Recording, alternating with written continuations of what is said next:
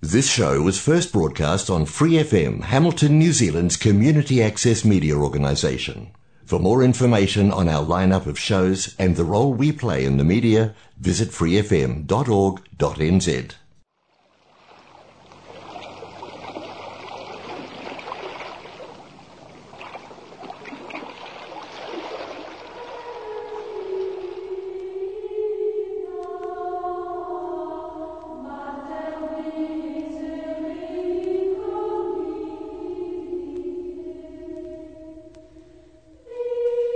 Good morning and welcome. You're listening to your Catholic Corner 89.0 Free FM on this, the fifth Sunday in Ordinary Time.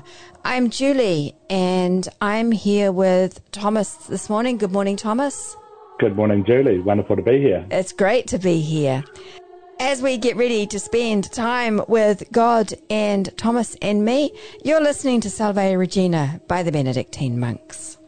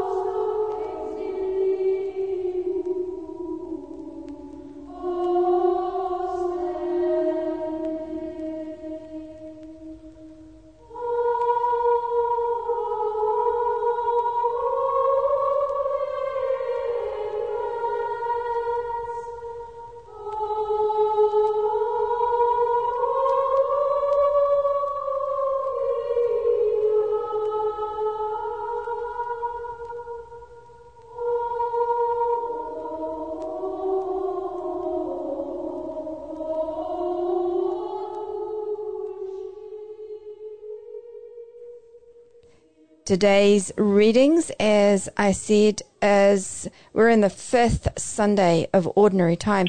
But before we do that, Thomas, you've been doing something pretty exciting. Not the last few weeks or so, a little while ago, since Christmas. What have you been up to? Yeah, yeah, absolutely. So I had the pleasure and privilege at being at Life Teen Summer Camp.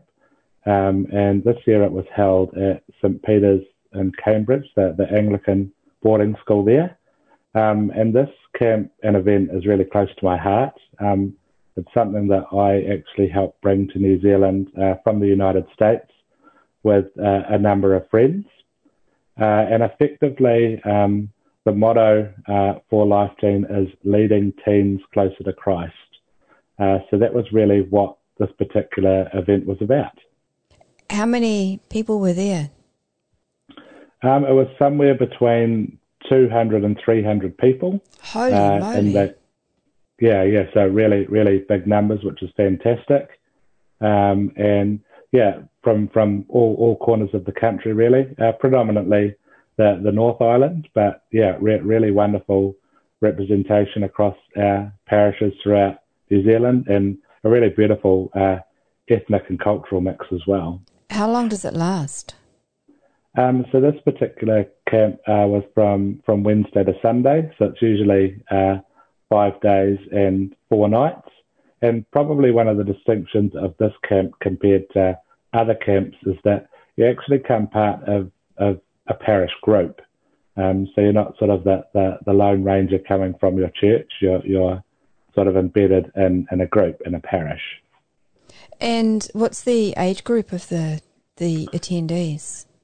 Yeah, so it's um, sort of sort of loosely-ish. It's it's 13 to 18, so it's really uh, targeted at teenagers. But I'm sure you could appreciate that the the planning and, and the leadership team um, in such events is, is actually quite a lot broader than that. But the target audience, yeah, is definitely teenagers. And is this something that you do as part of your day job, or is this different? Yeah, well, it's actually um, it sort of was a little bit chicken and egg, and, and I sort of um, you know spoke to my boss about it, and he sort of said, well, you know, Tom, that's actually Christian camping. You know what what you're doing at, at that event. So that ended up being sort of work in inverted commas, but but as I say, it was an, an absolute blast and, and didn't feel like work at all. And what was a highlight for you? Um, a number of highlights, really. Like there was something really gratifying about seeing that this program that was brought from the, the United States, and I must say it was from a, a director from the Holy Spirit. So that was something that we, uh, yeah, really felt was important to, to follow. Uh, but but seeing the um, the program grow from strength to strength, and probably in fairness too, just to sort of saying that it almost resurrect uh, after a couple of years off because of COVID, but it's really often for me just just the energy and enthusiasm that that young people bring. Um, I'm often sort of a little bit envious and like, oh, I'd love to have that energy uh, at this stage of my life. But yeah, particularly yeah, just seeing the the, the young people really getting stuck in um, and having a real blast and um, you know being unashamedly Catholic. Hello, my name is Mark Hayes and it is my pleasure to present to you the choir and orchestra of St. Lillian under the direction of Deborah Basile, performing my arrangement of Dan Schutte's Here I Am, Lord. I hope you enjoy it.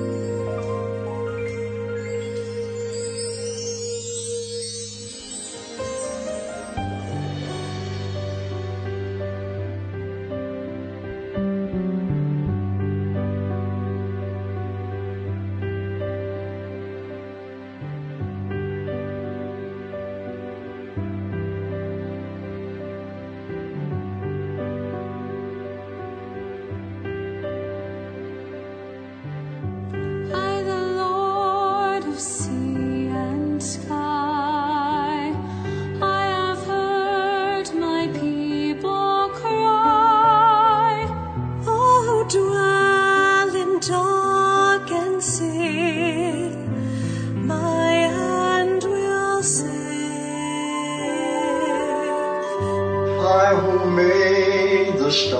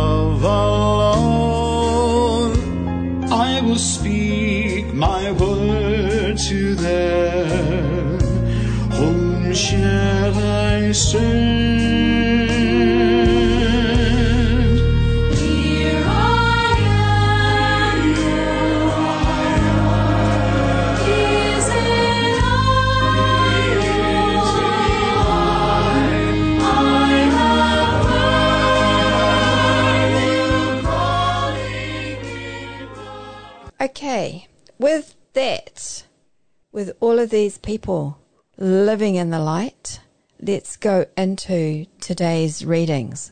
So, would you like to to lead us with the readings, please? The first reading is a reading from the prophet Isaiah.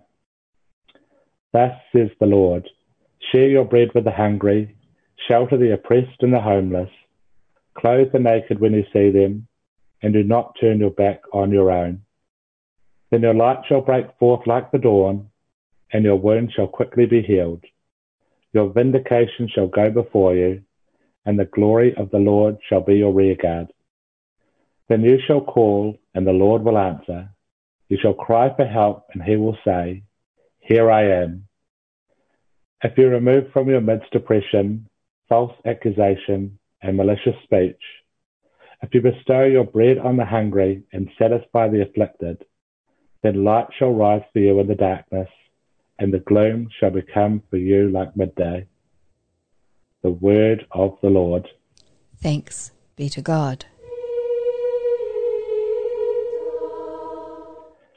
Responsorial Psalm The just man is a light in darkness to the upright.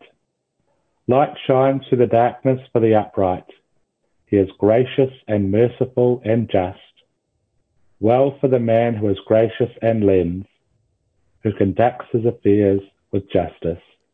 A light shines in the darkness for the upright. He shall never be moved. The just one shall be an everlasting remembrance.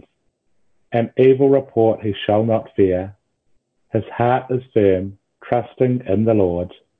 A light rises in the darkness for the upright. His heart is steadfast, he shall not fear. Lavishly he gives to the poor. His justice shall endure forever. His horn shall be exalted in glory. A light rises in the darkness for the upright. Our second reading is from 1 Corinthians. When I came to you, brothers and sisters, proclaiming the mystery of God, I did not come with sublimity of words or of wisdom. For I resolved to know nothing while I was with you except Jesus Christ and Him crucified.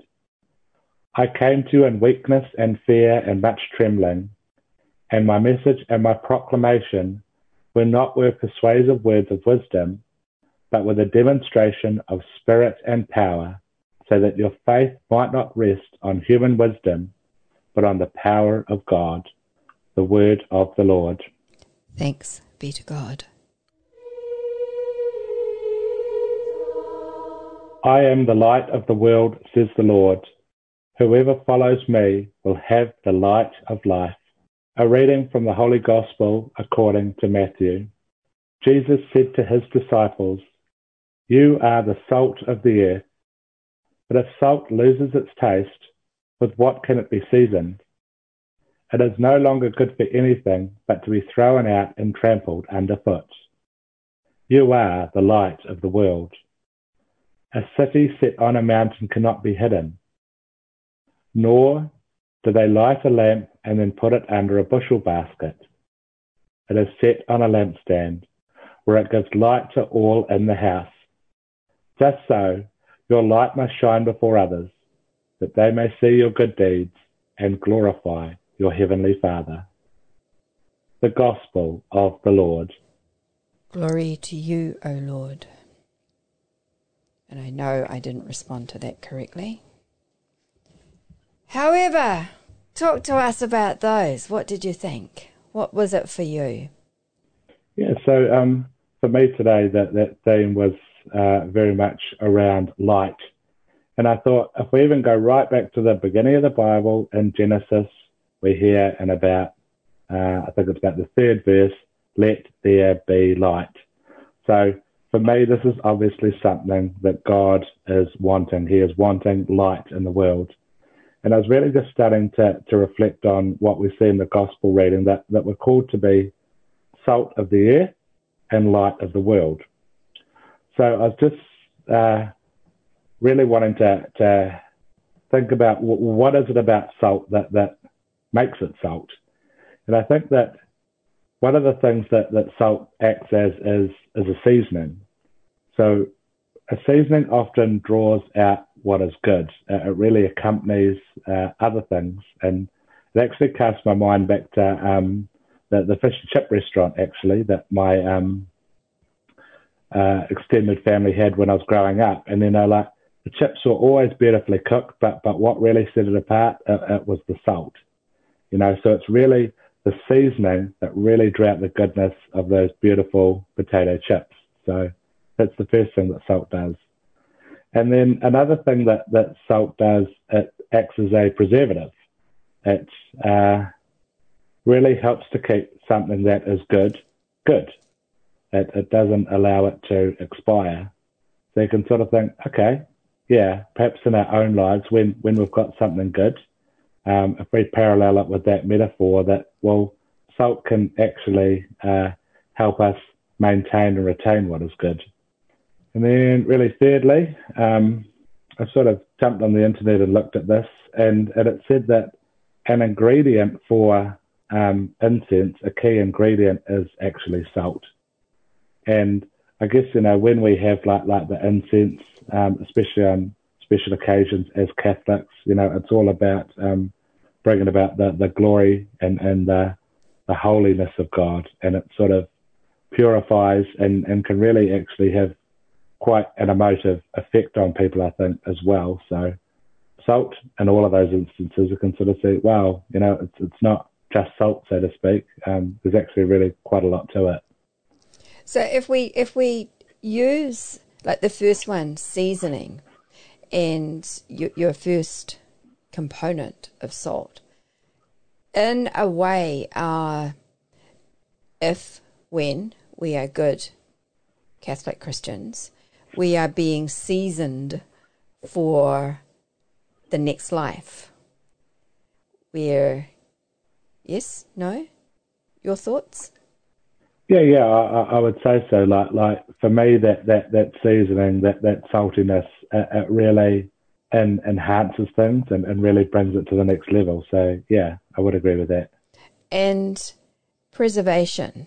What came to me when you were talking about preserving, I got to preservation, and it's it's maintaining the the essence of God through and through and through and through. And I remember when I was doing my RCIA program, one of the things that when I was discerning, contemplating, is God for me? Am I for God? And it, it came down for, to me or for me to the fact that the Catholic tradition has been around for over 2,000 years, plus or minus, in pretty much the same format, maybe with a few tweaks. It's been preserved. And I really liked the fact that I was about to stand on something that had stood the test of time and was very stable. So for you, what what does preserve mean? Well, I think um, particularly as Catholics, we're, we're really hot on tradition we're absolutely we're hot on scripture as well. But absolutely to your point, there there are a lot of traditions that that have um, come about and popped up in the church over many many centuries, and I think it's really you know preserving those beautiful things because you know to your point, you know we have been around for you know two thousand odd years. We actually go back to the time of Jesus, and I think we probably need to stop and reflect. So I think, oh, you know, how, how were the early Christians doing things? You know, are, are there some things that we um, should probably be a little bit more, I guess, uh, intent on preserving from from those early days? Because what we sort of see it in, in 21st century Christianity. I'm like, wow, there's there's a lot of variety, um, for for better or worse, but I think there's something really uh, important about going going back to our roots. And and I think also that with you know the the other Christian traditions that looking on the outside, this is life according to Julie, or faith according to Julie, or faith not according to Julie, not faith according to Julie, is it almost feels like they pick and choose whatever they want according to their mood on the day. And if they don't like something, because being a Christian is pretty hard work, being Catholic is pretty hard work, oh, we just won't have that. And I remember Alan and I going to a funeral, a Christian funeral, a very, I think it was a charismatic funeral for one of his cousins or cousins' cousins. It was it was a connection, a family connection. And she had, she was brought up Catholic, but she had entered a very charismatic um, tradition, faith, worship. And there was lots of reference to Jesus in her service. There was no crucifix, there was no cross, there was nothing about him being crucified for us. And it felt like they just took what they wanted but changed. And when I asked, where is the cross? As oh, we don't do that. You Catholics, you have to you have to focus on the cross, and it's so morbid. I was like, well, actually, he died for us. it's it's paying the ultimate price. Yeah, yeah, and and uh, that what what you're saying actually resonates with me because even with the Cathedral of the Blessed Virgin Mary in Hamilton, you know, we enter the cathedral and we see Christ crucified. But I'm like, hey, guess what? When you do a U-turn, what do we see? We see a stained glass window of Christ resurrected. And I think something that we've got to be, you know, really careful about is that, you know, with the Great Commission, when we are growing the kingdom of God, that we're not multiplying by division. You know, I don't think it was Christ's intent for, you know, us us to be divided. You know, Christ had that that explicit call that we may be one. And of course, there is debate around, oh, well, do it, do we actually need it to be uniform to be united? Um, and I think, you know, strong arguments can be made uh, any which way. But the reality is, is with Catholicism, um, you know, we've been around more than just 500 years, and uh, a lot of um, probably non-Catholic uh, Christian traditions. I think they're they're actually really standing on the shoulders of giants uh, without really knowing it. Um, and even like like with the scriptures and that, I'm like, well, you know, we haven't actually always had access to the scriptures. You know, the the average Julie in the pews or the average Tom in the pews, um, and and those sorts of things as well. So we don't we don't want to risk throwing the baby out, out with the bathwater. I would say. Yeah, and I, I I like the fact that we have preserved as well, and then your your third one was using salt in, as a foundation, as a, a foundational ingredient in incense. And when we have all the bells and smells and all the pomp and ceremony in in Catholic services, we have incense. So it's it's there as well. Yeah, yeah, absolutely. And I think that the really beautiful thing about um, Catholicism is that it does so beautifully well in engaging the senses and that's really something that, that we see through the use of incense, you know, where our, where our prayers are, are carried to heaven. And, and I even know, like, like in my time um, in, in Asia, I remember sort of smelling um, incense around a Buddhist temple. I'm like, oh, no, that doesn't spell right. Like that, that that's not like my uh, Catholic tradition, the word that we've used a lot um, in, in today's discussion. And I think it's just sort of that that it actually helps us connect with God. I'm like, we can literally, as with the Eucharist, we can taste it. I'm like, this is something we can we can literally smell. And and as I say, you know, and until sort of reading, um, you know, that the the gospel for for the Sunday, I thought I never actually knew. Wow, salt is actually a really important important part of incense. So. Listeners, I hope this gives you lots of things to think about. Thomas, we're coming into the, the final minutes of today's show. Is there, if you had to, like, you've, you've picked salt as being, salt and light as being the main thing for you. If you had to choose one of those, what would it be? Yeah, so I think probably naturally, to you know, even despite all the discussion, I would probably lean, actually lean, lean towards the light. Um, and it's just wondering, you know, how, how can we actually be a, a light to the world um, in, in our everydayness um, and in our Catholic Christian walk. And as I said right from the outset, I'm like, this is something that, that, that God has really put, put high importance on. You know, we are to be a light to the world. So I guess it just makes me stop and think, how can I be a light to the world today, to, to Catholics and non-Catholics alike? You know, what, what is so appealing about what I'm doing that would make other people sort of think, yeah, I'd love to be Catholic too. I'd, I'd love to glorify God. And and in today's reading, you know, don't put your light under a bushel. Don't hide your light under a bushel. This also goes back to one of the topics that we talked about last year, with each of us having our own unique skills and gifts that we bring mm. to the world. And if we hide them, then they're going to be in the dark. They're not going to be in the light. Absolutely, and and I think like like as that saying goes that you know that there's no amount of, of darkness that, that can eclipse a single light, and you know we we haven't been we have been given that, that light of Christ literally through through our baptism, and you know like the the children's song says, you know like I'm going to let it shine, you know. This little Absolutely. light of mine, I'm going to let it shine. Yeah. Absolutely. Yeah. Yeah.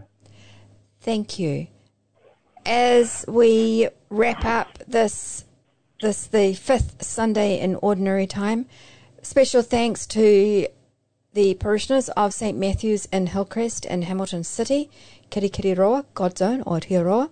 And you've been listening to Your Catholic Corner, 89.0 Free FM.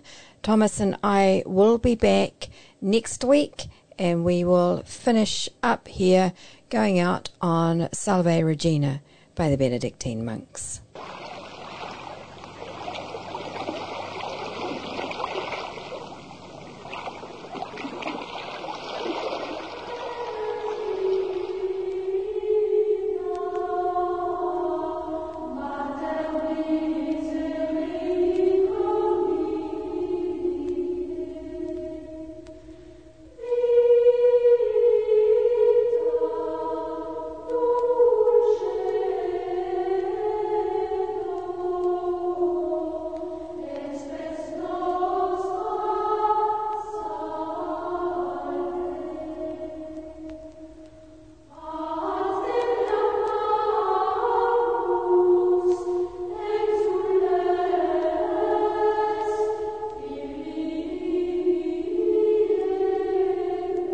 For more episodes, use the accessmedia.nz app for iOS and Android devices, or subscribe to this podcast via Spotify, iHeartRadio, or Apple Podcasts. This Free FM podcast was brought to you with support from New Zealand On Air.